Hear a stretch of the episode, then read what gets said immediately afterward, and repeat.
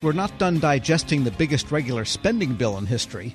Within that $1.7 trillion so called omnibus spending package, Congress set a couple of new deadlines for federal agencies. For one, it wants the Office of Personnel Management and the Office of Management and Budget to figure out how to solve durable problems with federal hiring. Here with more, Federal News Network's Drew Friedman. And Drew, I guess this many chambered cave of a bill has lots of places to go exploring and spelunking to find what's buried there talk about OPM, OMB. What do they have to do, and when do they have to do it? So you're right that this is something that has been a problem for a long time in Congress's eyes, and in this year for federal spending under the omnibus package, OPM and OMB would have 120 days or about four months to come up with a plan for reducing the time it takes to hire a new applicant to a federal government job.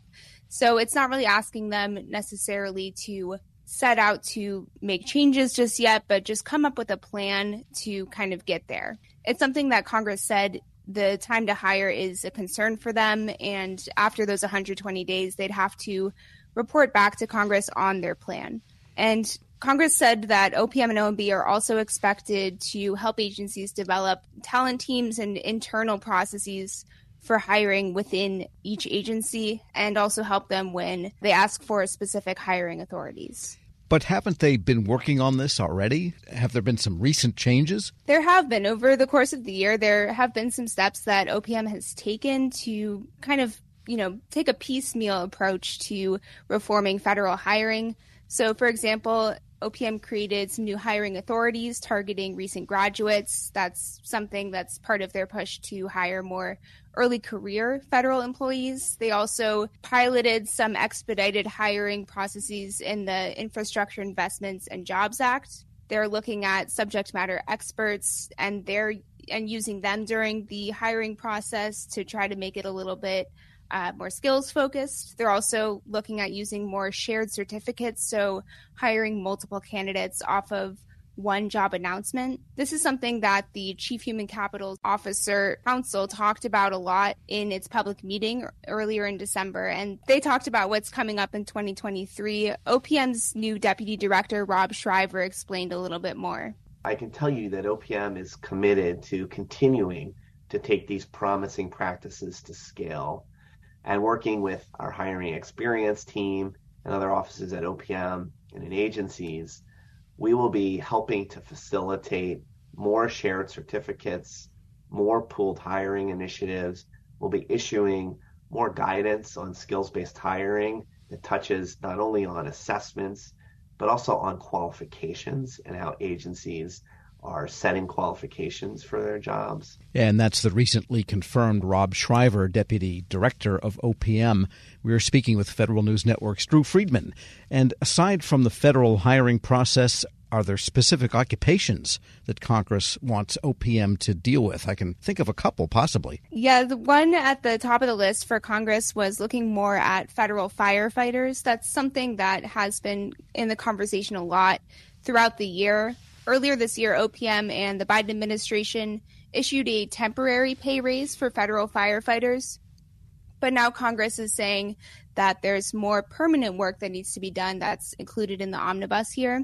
So the bill gives OPM 90 days or three months to look into and basically analyze and then report back to Congress on how to improve pay for federal firefighters in the long term potentially looking at changing the the way that they list the occupations and firefighters also saw changes from the National Defense Authorization Act this year.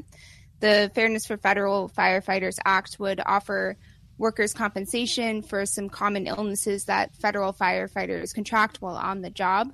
Another part of the omnibus also was focusing on pay for federal first responders and reviewing pay levels for them too. So a big focus on on first responders here. And by the way, tomorrow we have an interview with Edward Kelly, who is the president of the International Union of Firefighters, discussing all of this. But sounds like basically they want benefits similar to what you might call burn pit benefits for veterans that they got under the PACT Act, because firefighters are near things that are burning that can be toxic to them as well. Right. And this is something that they've talked about expanding out, especially as, you know, fire seasons get longer and more intense, the work piles up and they're looking for ways to make sure that those those first responders are you know well recruited and retained. All right, and uh, of course, workforce issues are always of concern to Congress, and they come up in different bills and different vehicles each year.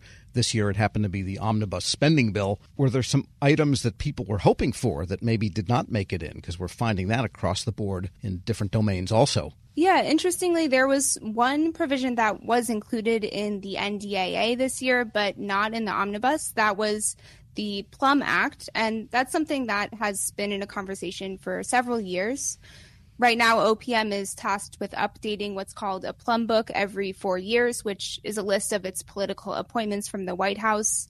But advocates of the Plum Act have said that that information, because it's only updated every several years, becomes quickly outdated. So they're trying to modernize that and make a digital roster of political appointees that would track anyone who moves around. So that Plum Act was included in, in the NDAA, but it was not in the omnibus. Instead, what lawmakers wrote in the omnibus was basically to include information on political appointees in FedScope instead of creating a whole new roster. That's the agency's already existing database of federal workforce information. So, a rotten tomato to Congress on not forcing the updating of the Plum Book.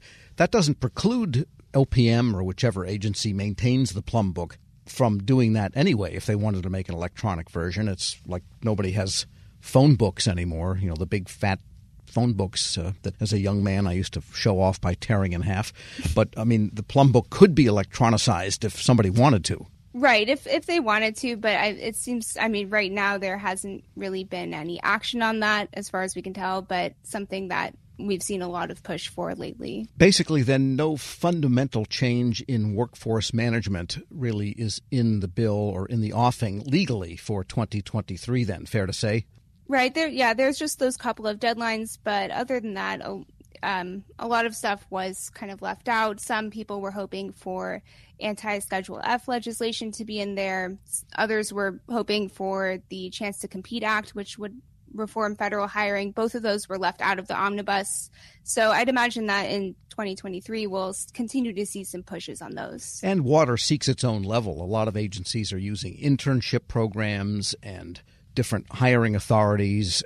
Term appointments, this kind of thing, to get the people in they want. I mean, you've got the VA trying to hire 50,000 people just for the PACT Act, and everywhere you look, they're trying to get more people in, and many of them are using fast track types of authorities that already exist, which OPM has said, you know, try these for year after year.